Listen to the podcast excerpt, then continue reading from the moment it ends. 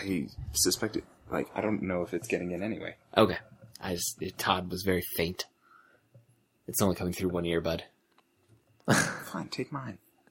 My earbuds work. It's not my earbuds. They're glorious. They obviously aren't working. They are working. They're they're delightful. I've listened to many hours in those earbuds.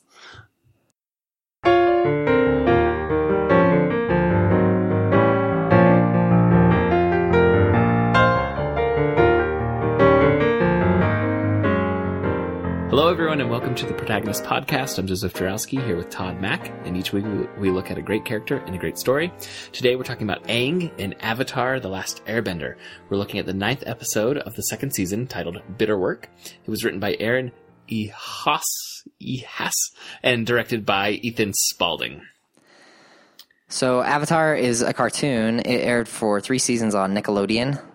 Uh, and then it was adapted into a film called The Last Airbender that was written and directed by M. Night Shyamalan, who has made some of my most favorite films, but this is not one of my most favorite films. Uh, and it, most people who really love uh, this cartoon uh, do not like the, the live action film. I started watching it on an airplane and fell asleep. and uh, thankfully so. Prior to now, that was my only exposure to this franchise. Had you seen that film? Yes, that was the Oh. only my only uh, exposure to the Last Airbender was that Shyamalan film. It's really sad because because there was so much hope going in. It's like Avatar: The Last Airbender, which is totally awesome, and M Night Shyamalan, who and, and at that point had made The Sixth Sense, which is a fantastic film. He'd made Signs, which is also a really good film, and he Unbreakable. made Unbreakable. Unbreakable, which is a fantastic film, and he made Lady in the Water, which I know has kind of mixed reactions, but I actually liked it. Was this before or after the happening? I want to say it was after. So people, he was starting to burn some He was, bridges. he was on yeah, he was on a downhill. I think he was, yeah. and, and a lot of people thought. I remember the the discussion around it was well, he's adapting something else, so it's not going to be just him kind of relying on his own storytelling, which a lot of people had feel felt he'd gotten stuck in a rut with his storytelling. So there was a lot of hope that adapting something would do good things to his career, and It just no, It just no. didn't work out. but we're not here to talk about that film. We're here to talk about this amazing uh, cartoon, uh, which won some Annie Awards, which are, I'm guessing, uh, Animation. animation awards, and, and yes, it won an the, the the Annies are uh, industry award for animation. It's not necessarily entirely fair. There is a, a fee to enter, and it's all like some companies will fund the membership in the voting pool Oh. for all their employees. so it's not considered a like a, an even Level playing field. but um, it is it's nice to get those awards. Yeah. Nice. Uh, it also won an Emmy, and I would say well deserved. This is one of the um, I I think I can without reservation say this is one of the best television series that I've seen in the last few years. Like just start to finish, it's fantastic. I agree. I will have to watch more. So This, uh, was, this was the only episode you watched, Joseph. Yeah, I th- I think I saw part of the pilot with my daughter once. okay, So so I, uh, I guess it wasn't completely gold, but it's pretty much yeah. This is this is all I know is what was in this episode. do you want to say anything else about how you came to this, or just Uh, you suggested. I mean, I feel like usually I'm doing this to you Yes. in the podcast. yeah, how the tables have turned? so I'm, I'm pushing my favorite things onto you. So uh, now, yeah, now now it's my turn to be the uh, the novice rube in the room. Nice. I uh I I don't even know if I should say this, but I'm sort of shocked that you haven't seen this. It seems like it's right in your wheelhouse. It's been recommended to me by the people whose recommendations I would usually follow. I just have never gotten around to it. Is there a reason? Is there sort of a do- You know my my deep seated bias against all things juvenile, Todd. No, I mean that's what I'm that's what I'm saying. It seems so odd for you for this to be the one holdout, it, considering Well, that it's not- like one of the best. It's really just uh, Well, I guess I, I often make the excuse to get around to these sorts of things when I want to do a research project on it. I've never had the Ah, okay. chance to work on a publication on this. Okay, that makes sense. Uh, I, I mean, it's kind of like we talked about with um, college sports, like uh, with the Rudy episode. We Kind Yeah. I, I kind of said that like college football is the one sport I'm able to cling to, and I've had to trim back my viewing of many other sports just because of time and responsibilities and adulthood. um, and Cursed that- adulthood. and that happens with entertainment too, where like I everything that I hear is good, I can't get around to, and this is just what I haven't gotten to. One of the most depressing thing thoughts that I've had over the last. Wow, I bet I, I bet I first had this thought. Maybe it was maybe I was a late bloomer. I don't know. Uh, if you haven't if you haven't had this thought, then I'm sorry, but I'm gonna I'm gonna seed it to you right now. uh, the thought is that there is no way that I will ever be able to read or view everything that I want to. like I could it, even if I had like unlimited time and resources. It's every Well, every time that I pick up a book. uh, um, oh, all of a sudden I'm blanking on the on the character's name, the Twilight Zone character. Uh, Yeah, Henry Bemis. there we go, Henry Bemis. Yeah.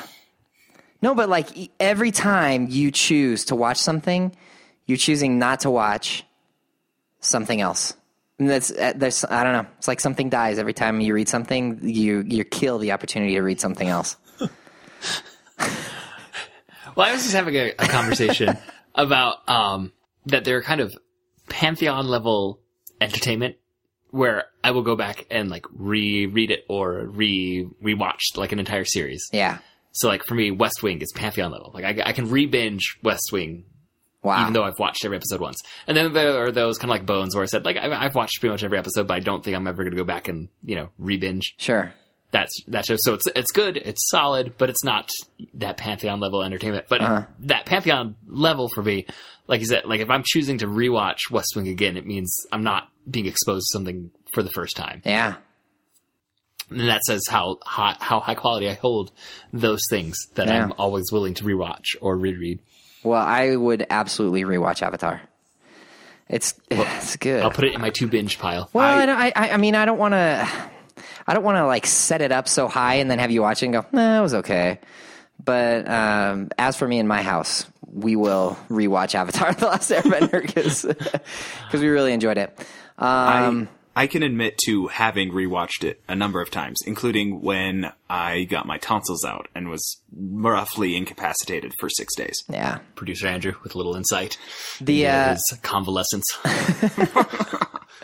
the the thing that I really like about this is that um, the episodes are short; they're only twenty minutes, and uh, you can watch it with your kids, which is how I watched it the first time. Kimmel and I uh, watched it, you know, twenty minutes a night, and we just uh, every night before we went to bed, we pull out the iPad and sit down and and watch an episode. And he liked it, and I liked it, and then the the girls. This was before Ian was born, so this was probably 2010, 11 and uh, 12 maybe i don't know what year did it came out probably came out in 2011 and i'm, I'm saying that it's not It was uh, 2010 to 2013. Ah. Recesses of my mind are recalling it correctly.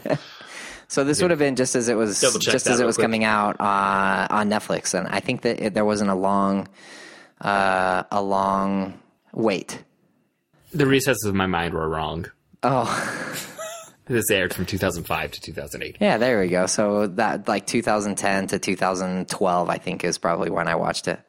So and i don't really remember how it, i came about it. I was at stanford and i'm sure that it was recommended by some other nerd there. And uh and i just watched it in the nights with kimball and it was awesome it was really like one of the one of those things that kind of stands out as i think about sort of being a young father is uh, tied up in in the the images of this series so so anyway i like it it's good stuff So uh, this episode uh, that we're talking about is part of the series The Last Airbender, in which there are individuals who can control some of the elements. They can. There's an airbender who can move wind and air. There are waterbenders and earthbenders and firebenders. And in this particular episode, Aang, who I want to call Ong sometimes because I've mostly just seen it written out, but it is pronounced Aang, uh, is learning he is an airbender who apparently has been trained some in waterbending in previous episodes and is now beginning to learn earthbending.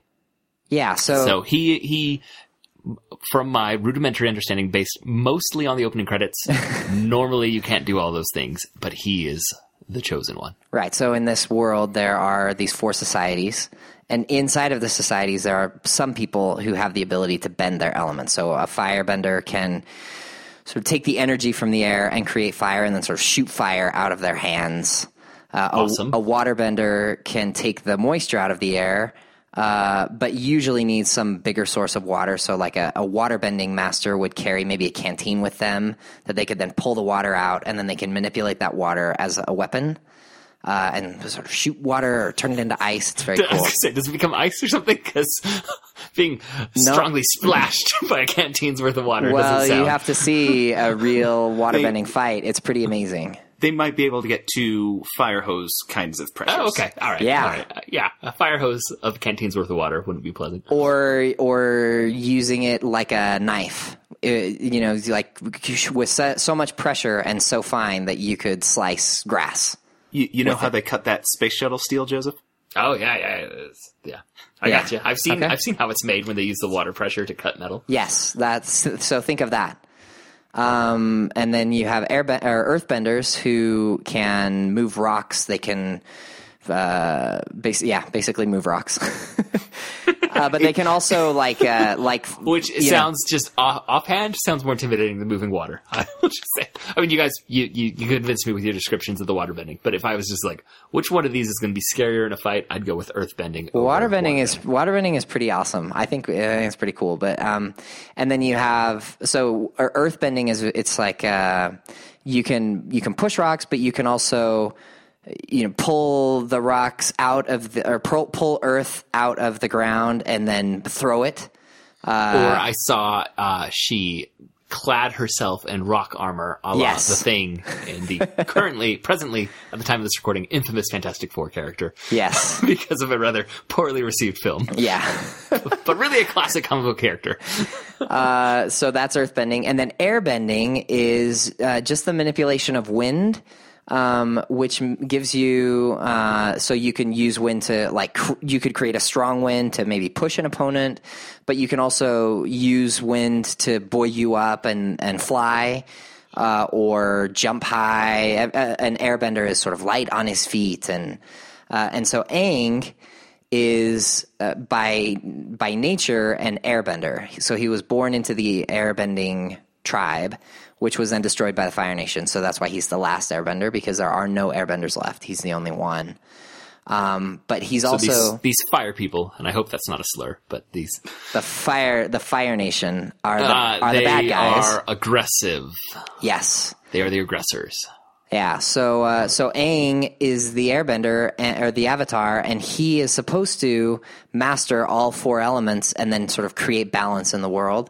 Uh, but when but he, and he's a little boy. I mean, he's like he looks like he's eight.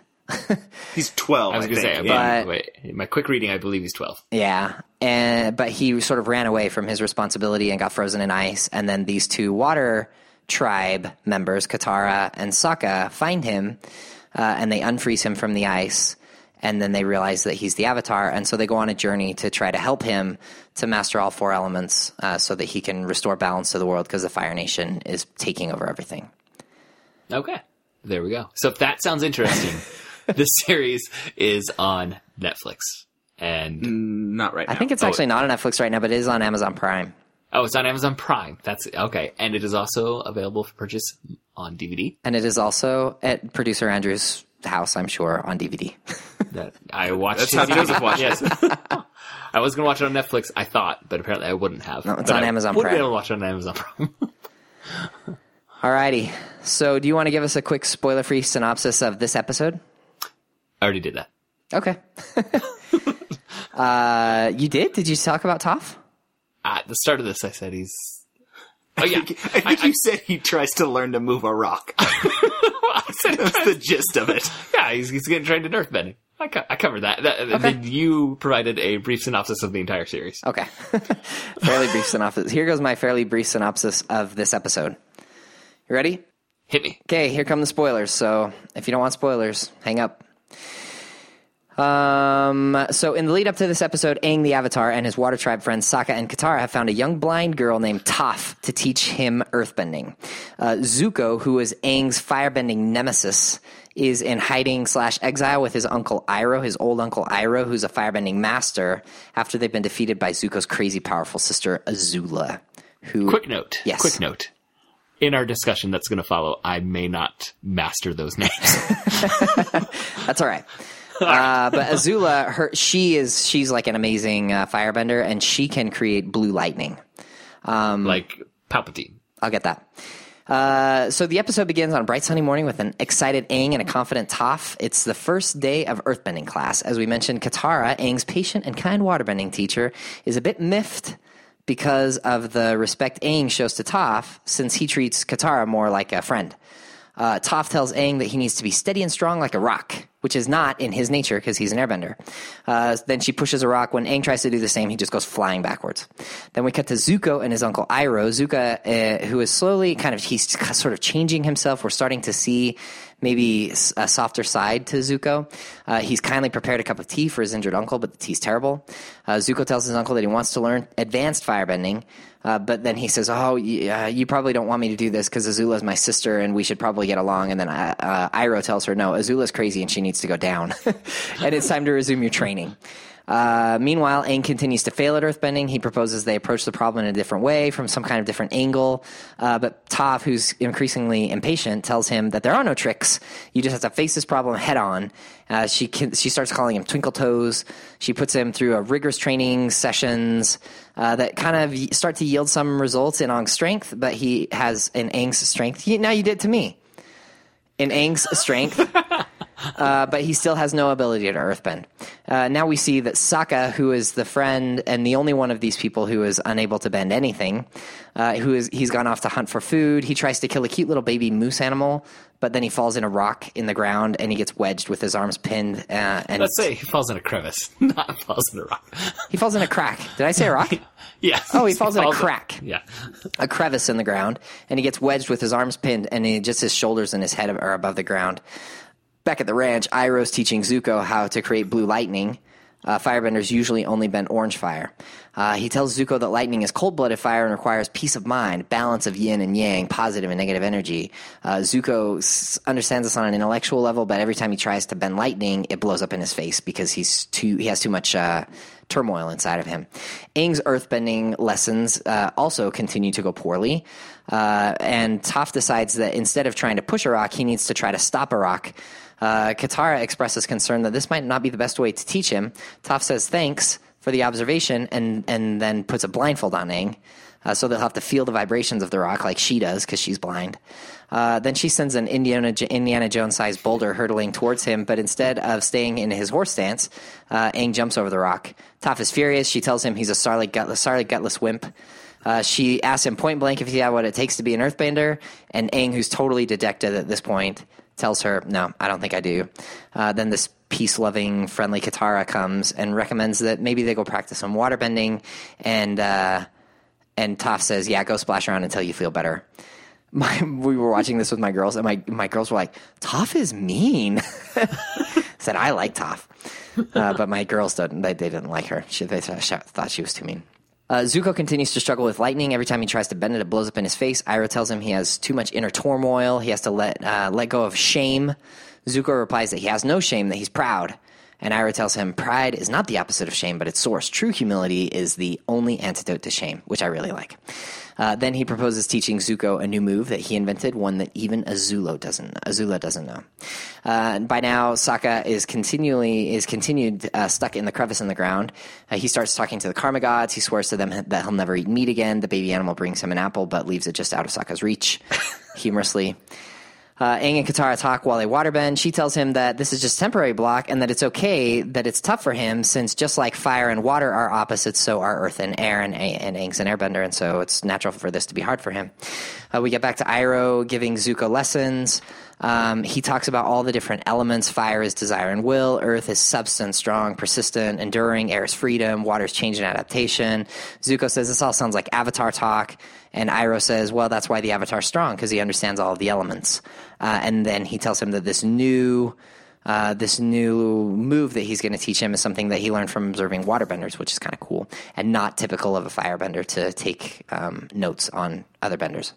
Uh, Toph now takes uh, starts taking Aang's things. She takes his special staff that he uses to fly, uh, trying to provoke him, but he won't take the bait. They split up to look for Sokka. Sokka has now given up meat and sarcasm to the karma gods, which he says is his whole entire identity: meat and uh, meat and sarcasm. Uh, Aang finds uh, finds him, but he's unable to get him out with his airbending since Sokka is really, really wedged in this crevice. uh, so he just sits down next to Sokka and starts telling him his problems. Uh, the baby the baby animal comes back, and Sokka introduces Aang to Fufu Cuddly Poops. Aang mentions that that's a cute name for a baby saber-toothed moose lion, which Sokka did not realize that that was the kind of animal that this was. and at that moment, the mother baby, the mother saber-toothed moose lion shows up, and she's very angry. Uh, Zuko masters the new move that his uncle shows him, but Iroh refuses to shoot lightning at him. Uh, so Zuko angrily looks out at the storm on the horizon and tells his uncle he'll go find his own lightning. Aang defeats the mother saber-toothed moose lion using airbending, only to find that Toph had been watching the whole time. Aang, uh, Aang confronts her angrily. Try to say that ten times fast. Might help you said Ong. confronts her angrily. Ong confronts her angrily, and then and then uh, she tries to crack a nut, a nut with his staff. But this is sort of the last straw, and Aang stops her, and then she says, "This is it. This is your moment. You have to air, you have to earthbend right now. Uh, you stood up to a saber-toothed moose lion, and what's more, you stood up to me." Uh, so he tries, and he finally succeeds at moving a rock. And then she gets uh, Sokka out of the ground. The episode ends with Zuko standing atop a barren mountain with lightning flashing all around him, but it never, uh, never strikes him. So he can't practice his move, and he's very angry, and he yells at the elements, "Hit me with everything you've got! That's what you always do. Why won't you hit me now?"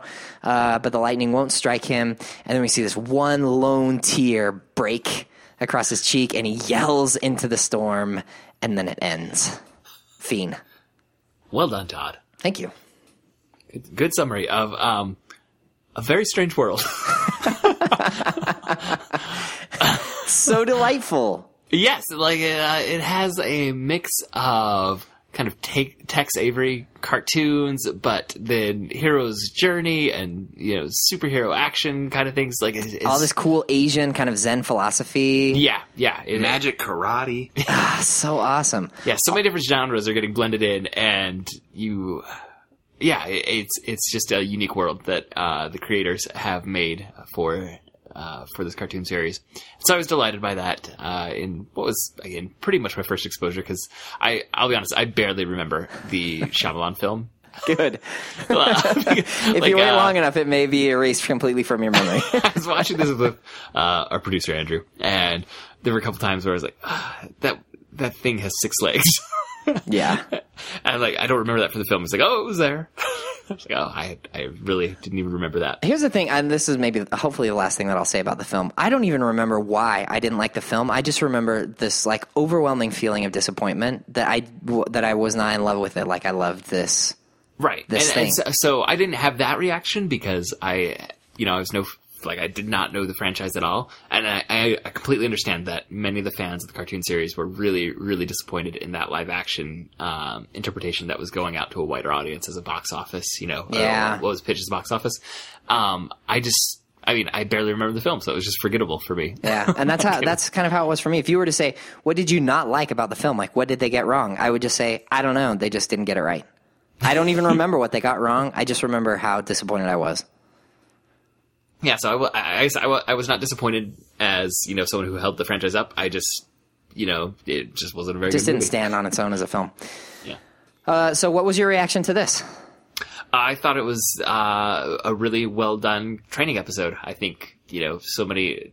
eh, Clearly, this is going to have some hero's journey elements, and this is part of the you know the, the training and gaining of new skills. Yes. uh, and, and we got the dual storylines, and I think they did a really good job of depicting both of those, and also teach showing several different teaching styles, Huh? and the you know the students kind of reacting differently to those different teaching styles. It- you know, it's I guess we don't see a whole lot of it, but uh, the waterbender, her name is Katara.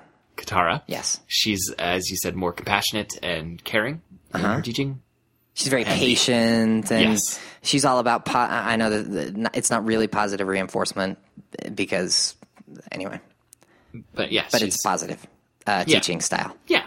And then the Earthbender, whose name is Tough. Tough. Tough. Tough. It sounds like tough. Yes, Right. the, you know very hard nosed and you know just just tough love and you know d- trying to uh, mold uh, Aang into what she needs him to be and not work with what Aang is already.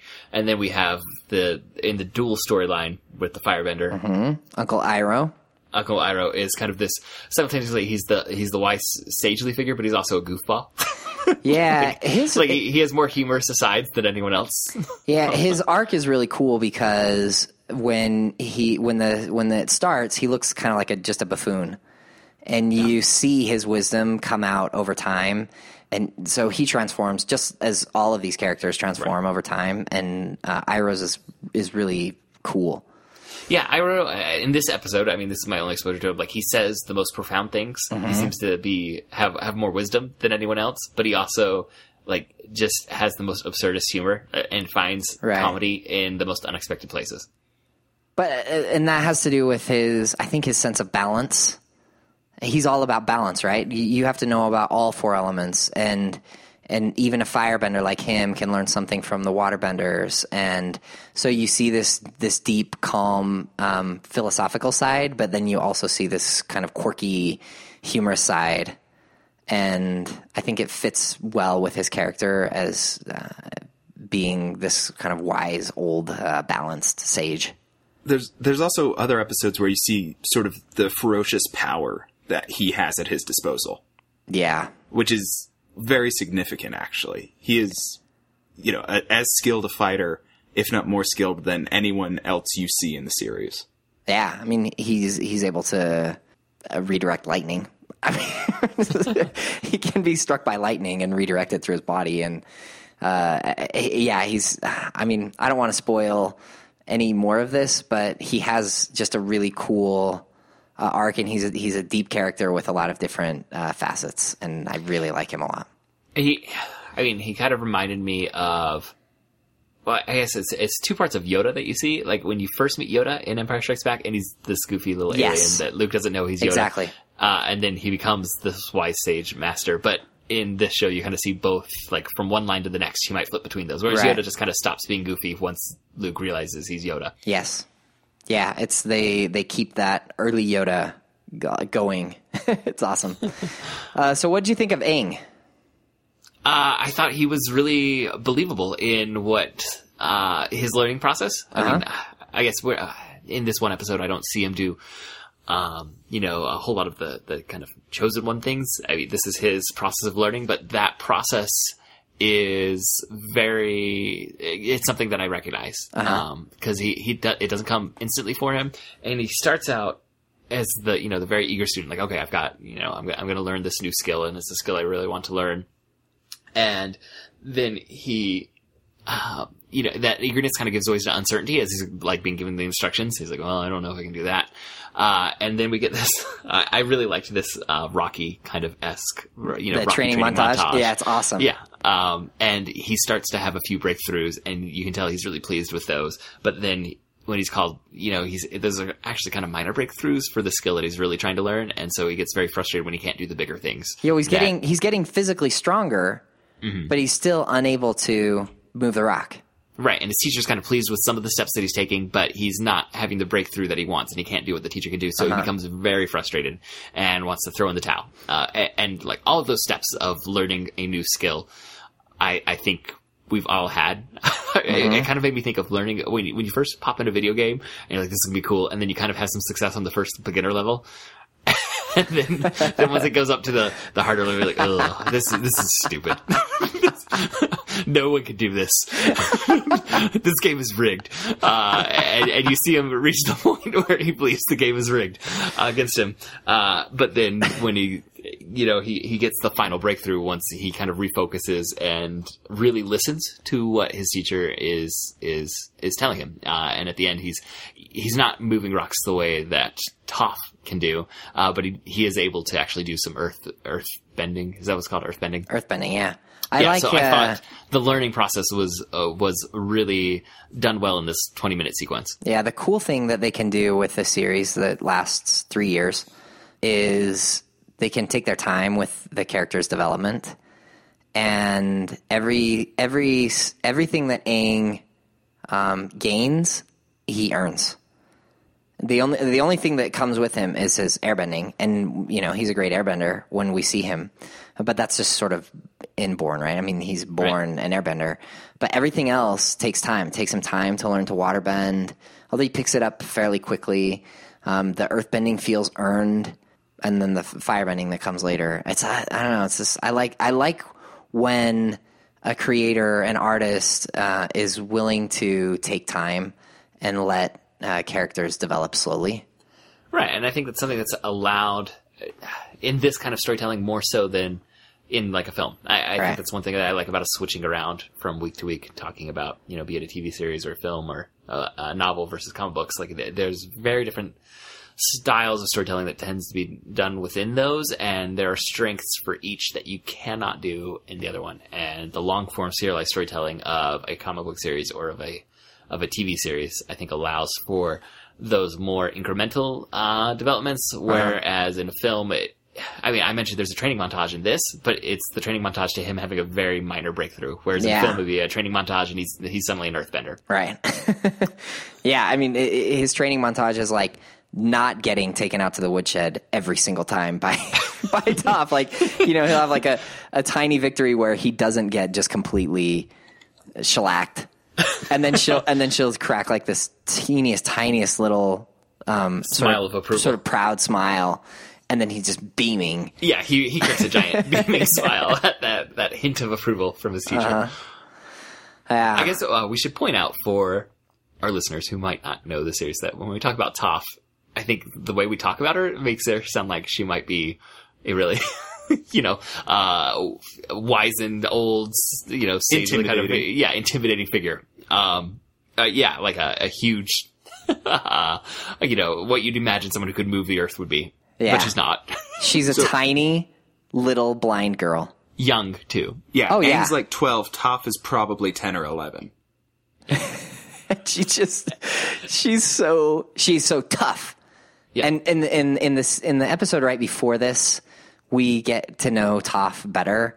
But she's had a really hard life. She grew up on the streets as a blind girl, and she's very like I can do everything on my own, I'm- and I don't need anybody else. Our producer Andrew, I think, has some some additional information here. I gotta, I gotta call you out on living on the streets because she was pampered, Oh. but she would break out and fight true. in these underground wrestling matches. Thank you, yes. Against the boulder. Yes, thank you for thank you for close calling to me out calling on you that. out myself. Thank you. with your vast knowledge. yes. Well, and it, it's worth mentioning that this is only the third episode of the entire series that features Toph as a character. It's the f- the fourth episode since she's appeared, but one episode did not feature her at all. I loved Toph as a character. like all those dichotomies of what we're describing that she's this super tough taskmaster, um, but she's also this young girl who's, I mean, Aang looks like a young child, but she looks younger than Aang. Yeah. Uh, in, in the series, but she just has this, the, the voice acting and the way the animation, like the way she holds herself, she's, there's this, this beautiful dichotomy that's on display. She's built. She is small, but she's built built sturdy. You know, she's got these kind of square, like Fred Flintstone feet. She's always um, barefoot so that she can feel the vibrations in the ground. Yeah, Andrew actually had to tell me that she's blind. like I had, I had missed that. I'm like, oh, there's, there, like they, I thought the animators had done something weird with her eyes. No. but Andrew pointed out that she kind of does the daredevil sensing vibrations Yes, with her feet. Yeah, uh, that's how she does it. And when when we meet her and she's uh, she's uh, earth bending, fighting people in like these underground wrestling matches ring thing. I don't even know what to call it. Like cage fights, and she fights all these huge, uh, bulky earthbending guys, and and you get to see kind of how she. It's cool how, what they do with the animation to to let you see her feeling the vibrations Um, and you'll often see i don't know if you notice this but uh, when they show they'll show i'm trying to remember how they do it like a close-up of her face and then they'll drop the camera down really quickly to her feet um, and it's uh, it it's I don't know. It's like a cool nod to the way that she's experiencing the world is not through her eyes but through her feet, and so you'll see uh, every once in a while they'll do these kind of close-ups to her feet or the pan uh, quickly down to her feet in in interesting ways that you wouldn't see with other characters. She also tends not to stand face square to people. She often stands sideways and then points at them sideways. Or Yeah. she just doesn't care to put her face towards their face. Well, she can't see their. fa- Yeah, I mean, she can't see the see their face. It's. I think it's the animation for her. I mean, to how to animate a blind person is uh, an interesting challenge. I'm sure, uh, and they just pull it off beautifully. I think. Right. Uh, going back to Aang, there's one thing, other thing that I want to say. I mean, we kind of going off on this Toph. That's all right. Uh, story, uh, or, or character. But with Aang, um, one other thing that's really interesting to me is, um, like I said, I could tell he's the main character of this series and he's supposed to unite the whole world, but he still was very believable as being a child. Uh huh. Um, so like when he is having his game is rigged moment where he, where he wants to quit, he's having this breakdown. He comes and he finds the brother of the waterbender, whose name is Sokka. Saga, and He's about 16. yeah, and he's stuck in the ground, and Aang like tries to help him, but then he just kind of gets wrapped up in talking about his own problems. Uh, like he, he, you know, he's not this perfect hero who goes around and saves everyone or anything like that. Like he, he's just really, as a child can be, you know, gets wrapped up. Or I mean, not even a child, like as anyone can can do, gets wrapped up in what his own problems are, and is kind of oblivious to to how bad the situation is uh, for someone that's you know right next to him. Well, and he's he's saying things like, "I feel really uncomfortable," and Sokka's just, "Yeah, uncomfortable, huh?" And and I'm stuck between a rock and a hard place. I wonder how that would feel. the humor in this is like just the balance of humor and philosophy. I mean, like we talked about before with uh, Uncle Iroh, but the series as a whole, I think one of the reasons why it's so beloved uh, is the way that it handles so many different tones throughout. I mean, it can be really like, funny. uh, some of the animation, like the characters become so exaggerated, and they do these crazy things, really like a Bugs Bunny cartoon. Yes. is what it made me think of. But then, you know, these they're not treated like cartoon characters, even Mm-hmm. though we have those visual moments, uh, usually for humor, of these very exaggerated and goofy, uh, you know, expressions on their faces and that sort of thing. But they're, you know, they're not, uh, you know, I guess like Roadrunner or Coyote or anything like that. Yeah, but but there are definitely moments where the all of a sudden, like you're watching this kind of serious the the the um the animation style. I don't think is ever overly like realistic. I mean, it always feels kind of simple and uh, it's drawn in a really simple style, but it doesn't draw attention to itself. And then all of a sudden, somebody will get really mad and their eyes will bulge out of their head, and they're and you feel like you're watching a Peanuts cartoon or Bugs Bunny, exactly like you said. I, I just really I like the way that they but but somehow they, it, the blend works Yeah. with this. I think th- there are some series that move in that direction it starts to feel disjointed. Uh-huh. Um, but in this one episode that I watched, like it, it made me kind of chuckle and it, it kind of made me aware of. I it, it felt a little postmodern that like I was becoming more, more aware of the form I was watching than the story than the narrative Uh-huh. itself. Uh, but it it didn't like jar me to the point of like getting frustrated, which sometimes when you have those kinds of genre mashings or form mashings, it can do. yeah, or just take you kind of completely out of it. I, I think it's worth noting they do that very consistently with the animation. You know, they, they have, well, when it's a certain tone, we can be this cartoony, but when it's a fight sequence, we can only be this cartoony. Yeah. And things like that. But they also incorporate that with the music and the sound effects, which is something Mm-hmm. Joseph mentioned to me while he was watching it. And I think he probably wants to bring up. Well, I was gonna say when like the every time it was earthbending, like oh, that's it sounds just like Legend of Zelda with the Gorons, which if you've ever played Legend of Zelda, they're the Earth people and they they roll and just the way the rocks, Yeah, the sound does. effects just made me think completely of Legend Uh-huh. of Zelda.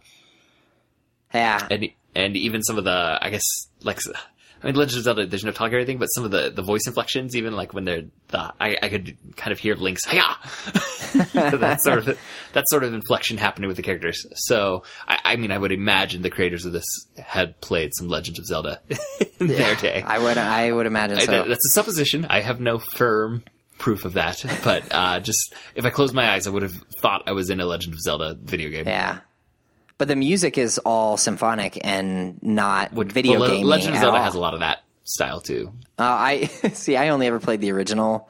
Oh, Legend of Zelda has some iconic uh, sound, uh, orchestral scores for for the later ones. But yes, if you were just playing the original, Nintendo, yeah, I, I only ever played the NES. original old school old, school one. Yeah, the, there's a kind of a tin year uh, Yes. sound quality to that. Um, the action that we get in this in this episode, one of my regrets about choosing this episode is that we don't get a lot of great uh, bending kind of fight scenes.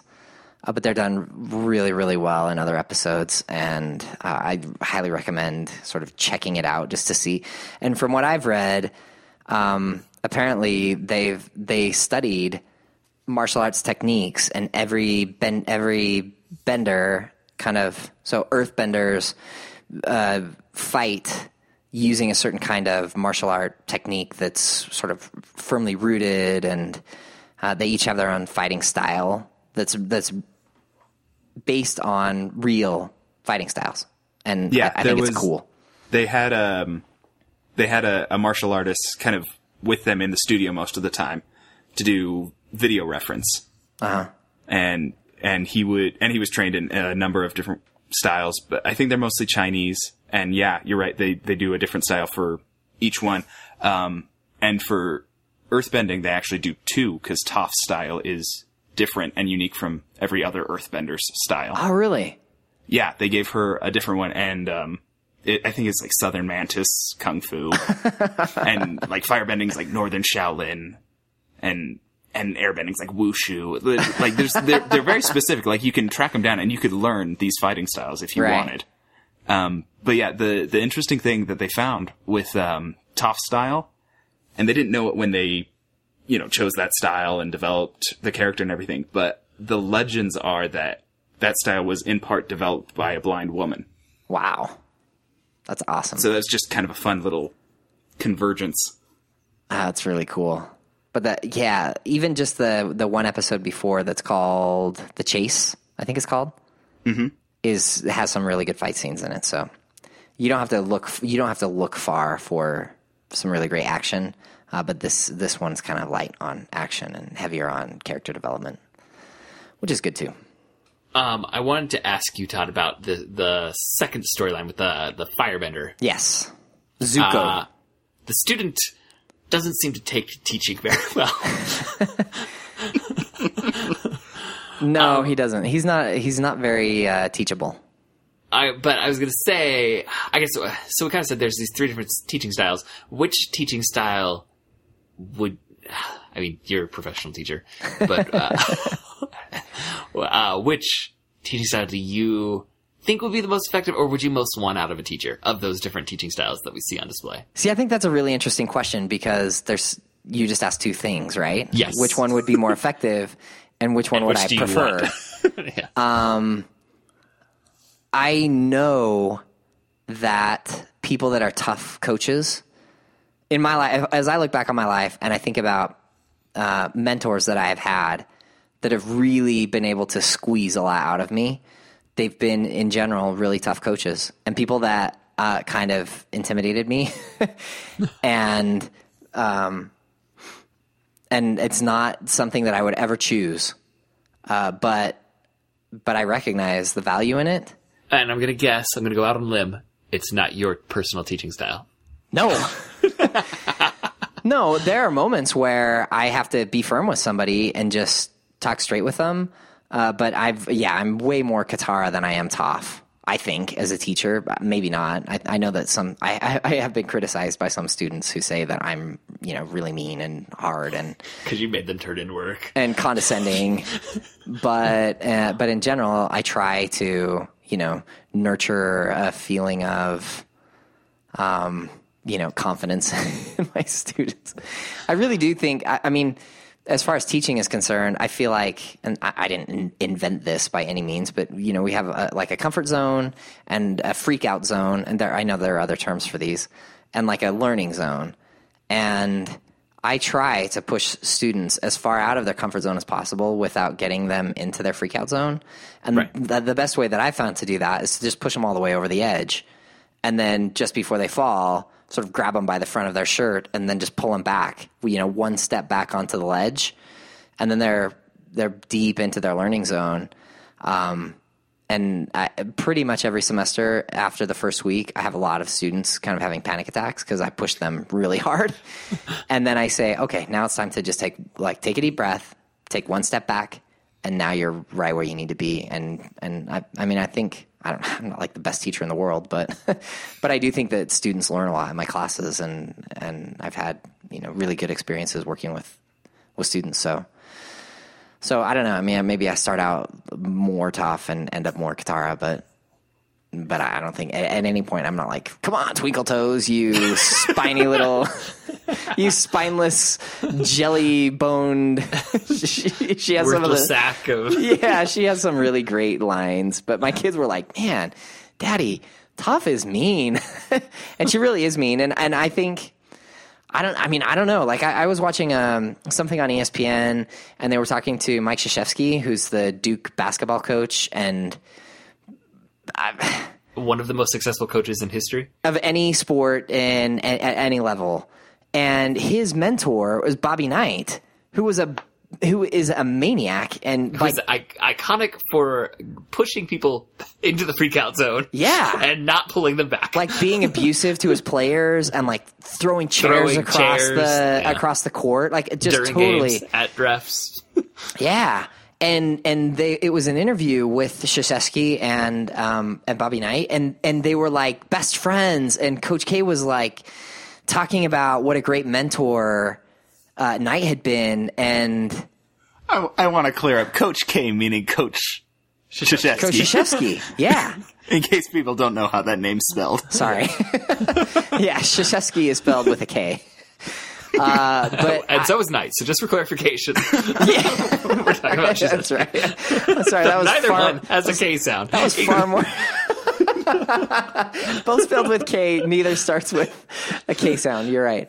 Uh, I did not realize how confusing that story was going to be when I started it, but but it, it's amazing to me. And like I think back on.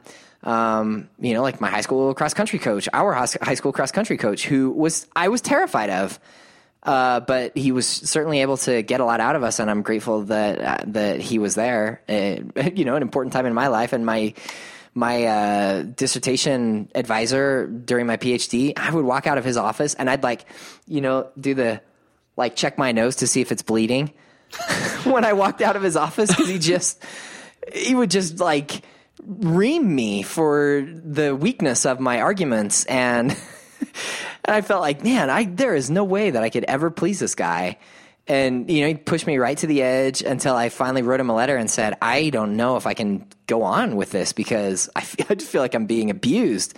And then he said you're doing great and i'm a tough coach and i'm going to squeeze everything out of you. And then i was like oh okay uh, i guess we are friends. And then you know it worked out great. And but even in spain like i would go to spain and people would go oh you work with rosina? And i'd say yeah and he'd, they'd go man how's that? Like International reputation. yeah because uh, because he's known as a kind of an intimidating tough guy who doesn't take uh, flack from people. And um, but man i learned a lot from him.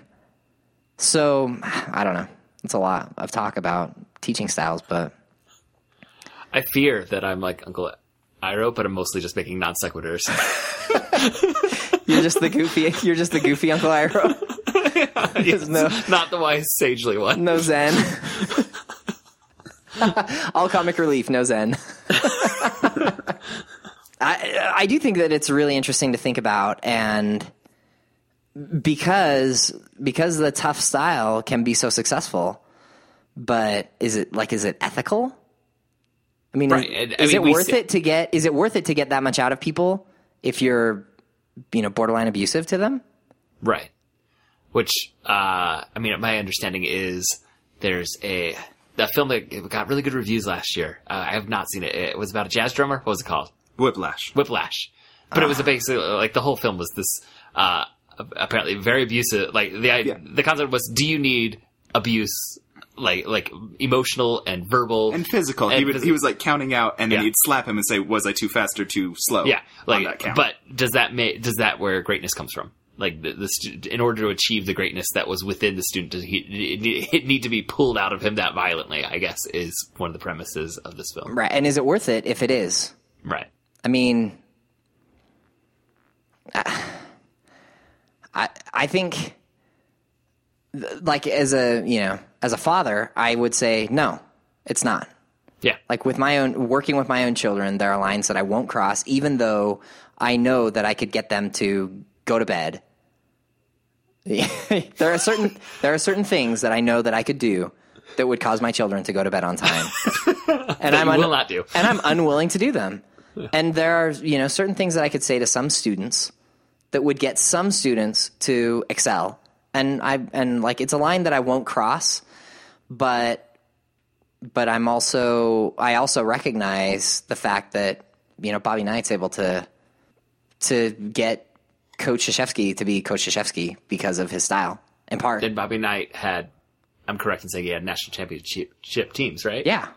more than one or just one? Um, let me check the recesses of my mind. oh, my sports trivia. I feel Well, like there was only this time in my life I would have known this without hesitation. Well, we only do uh, college football now, so uh, Yeah. three three NCAA championships and one national invitation tournament NIT uh, title. If the recesses of my mind are correct, Right. Okay. So multiple national championships, but notorious. Uh, and I, I use that word notorious for his coaching style. Uh, you know, uh, not being on the warm and cuddly side. maybe we could find a YouTube clip of uh, of a Bob Knight. I'm sure the sheriff throw's definitely in there. I mean, that, was a lot of distance on that sheriff. Yeah, well, I mean, there's a reason why he's a commentator now and not a coach. Right. Yes. No. He like literally he he cannot coach. He's too uh, toxic. Uh, volatile. yeah. Well, well, like no administration will risk Yeah, uh, bringing him in now. and that's saying a lot because Because administrations are. administrations will put up a lot for winning. Will put up a lot for winning. Yeah, Uh, I mean, another famous coach that was kind of along those lines is Rick Majerus, who coached Utah all the way to a finals, um, but was famous for also being one of the most abrasive coaches that was working in the in the industry, yeah. So again, we we have strayed. significantly away from I'm talking Aang about and- but but I do think that um, that we're not so far from the heart of this episode, which is about teaching and learning. Right. And you see you see Aang kind of struggling to to learn, uh, Toph str- Well, I was gonna struggling say- to teach him. struggling to teach him, and she adjusts her style. Like the breakthrough for Aang comes after Toph adopts some of Katara. Katara's. thank you, Andrew. uh, some of Katara's method. Like Katara is trying to uh, teach Toph how to teach Aang, and at first Toph completely ignores her, um, but she does give uh, a little. I mean, she's not by any means cuddly at the end of the episode. No. Uh, but she does adopt a little bit of Katara's methods, and that's when Aang has the breakthrough. And I'm wondering if I mentioned at the start of this this long tangent into teaching styles, uh, the, the dual storyline with the fire uh, benders. I'm wondering if that student needed a different style of teaching. Well, Zuko Zuko is troubled.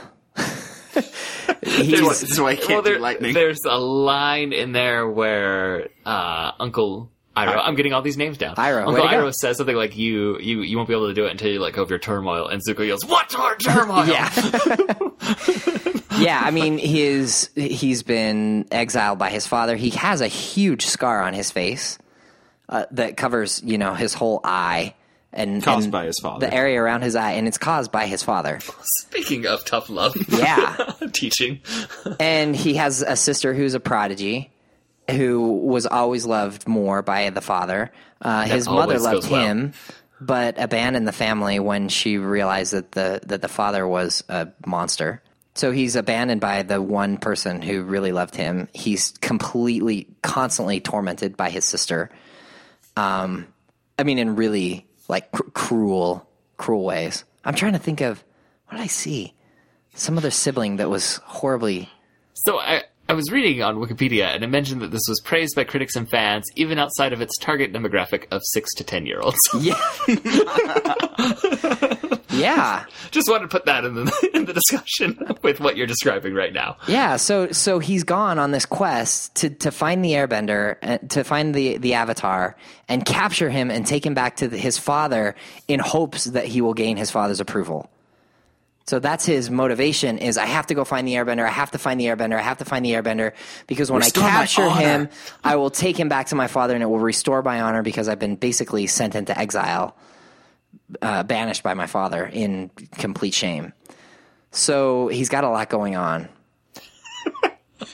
but and and he's set up as Aang's sort of arch nemesis. But then Azula shows up, and and it it really changes the narrative. uh, In um, it's a cool narrative twist when Azula shows up, and you realize that maybe Zuko is not the ultimate bad guy, or even just only a henchman for his father. But um, but maybe there's like there's an arc to be followed there as well, and and then you you get to watch not just Aang develop and learn, but you see Zuko do it as well, and it's it's cool. It's beautiful, and I think it's one of the reasons why it's so appealing to uh, people outside of the demographic audience of six to ten. I want to throw out a, an idea about the teaching. Might cut this, but Todd, I know you haven't finished The Legend of Korra, but have you gotten to any points where, um, spoiler zone? Hold on. Super Uh, for any spoiler listeners, Legend of Korra is apparently a sequel series to Yes. Avatar Yes. The Last Airbender. I don't think we've covered that. a, a generation after, and so you get um, like Aang's children, Yeah, and they discuss the methods he had for teaching them or caring for them as a parent. Have you gotten to any of those sections, Todd? um, I don't think so. Okay, it's it's interesting to think about where this episode has Aang as a as a student and you know seeing teaching styles and all of that, and then thinking in the following series how he became a, a parent and a teacher of his own children. Yeah, just her just her discussions with her uncle about um, learning airbending. I mean, I remember the, those scenes. I don't remember specifically him talking about how how Aang taught him. Yeah, so ultimately they end up with um, three of Aang's children discussing how he treated them and, and whether he was too tough on them because they needed to learn how to do things and stuff like that. So in that context, it's actually very interesting. Yeah, But um, when I was watching it originally, I didn't think of it as the same character who had been through this episode and, you know, been Yeah. conflicted about teaching styles and, and how to learn. yeah. I think it's I think it's really interesting. I mean, it's something that we all should think more about. intriguingly, uh, a brief connection, Whiplash, starring uh, Academy Award winner J.K. Simmons? J.K. Simmons, voices Aang's son in The Legend of Korra. Wait, what? Wow. I can't imagine J.K. Simmons. He he voiced a character for four seasons of that show. Whoa, okay. It's a different. I mean, it's a different kind of a show. voice. It's a different style. the The target demographic is older for I, was Legend of gonna I can't imagine him voicing one of the characters in this, I guess. Uh, he, he does voice an adult character. Yeah. Yeah, it's it's definitely yeah. I, it's a different the the animation style is different. It's more uh, leans closer to realism than than this series, um, and the the characters their conflicts are all a little bit more grown up. Uh, but I I really All the main have characters are enjoyed like it. 18. Okay. Yeah, they're a little bit older. Um, but I really like what I I have enjoyed what I've seen of Legend of Korra. So, do you have any final thoughts about this? Uh, this, I mean, I was dropped into a season two episode of a series, This is about the midway point in the Yeah. whole series. Yeah. and it is a strange world. There are weird creatures. There's a saber-toothed moose running around. no, it's a There's this- saber tooth moose lion. Oh, right, right. The I, Flying Lemur, you really liked that one. yeah, there's a character that walks in with this weird animal on her head, and I was like, "Is that supposed to be there?" um, but I was charmed by it, and I think there was a. Uh, the, I mean, kind of like we talked about with Toph, where there's this interesting um, disconnect between the appearance and then you know her character and what she does. Um, the depth of some of the philosophy that was on display in the series doesn't match some of the uh, zaniness of the cartooning in a way that um, I I was not expecting, but I was um, just very pleased to find. And so it was. Ah, I mean, this episode was only like 20 minutes long. Yeah. was- I'm used to saying 22 minutes, but I think this was even shorter. They packed a lot in, and there's a lot of stuff that was very thought provoking, particularly Uncle Iroh. Iroh? Yes, Iroh. Iroh. Mm-hmm. Iroh. He has some fabulous lines, Yeah. and then some just wonderful non sequiturs that that just make you laugh out loud.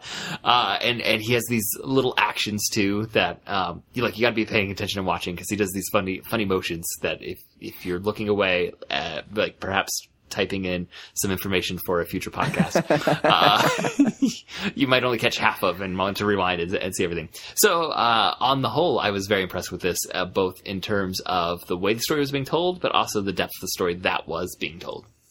Yeah, I um I actually so as I was trying to decide what episode of this to watch, I thought maybe we could do two. And then I thought, well, in the past we've had that thought and there's always been enough. I don't know if there'll be enough in this 20, 20 minute episode, but there's it, it is really thought provoking and it's good stuff. Good stuff. I'm glad you enjoyed it. Okay, that wraps up this episode. Thanks for joining us. Please subscribe to the Protagonist Podcast in iTunes and please leave us a review. It helps both with our viewership and our feelings of self worth. Uh, links to things we've talked about in this episode are at protagonistpodcast.com. That's also, also where uh, you can find a list of all of our shows. You can suggest stories or characters for us to discuss or give us any comments or corrections by emailing feedback at protagonistpodcast.com. And uh, we're also on Twitter at, at protagonistpod. I'm at Todd K. Mack. He's at Jay Dorowski. And our producer, Andrew, is at Andrew underscore Dorowski. And our Facebook fan page is fa- uh, facebook.com slash protagonist podcast. And we love uh, all of the interaction that we get there. If you want to buy a topic for us to discuss or just support us with financial donation, you can click the support link on our homepage or go to patreon.com slash protagonist. Thanks again for listening, and we'll be back next week to discuss another great character and a great story. So long. So on.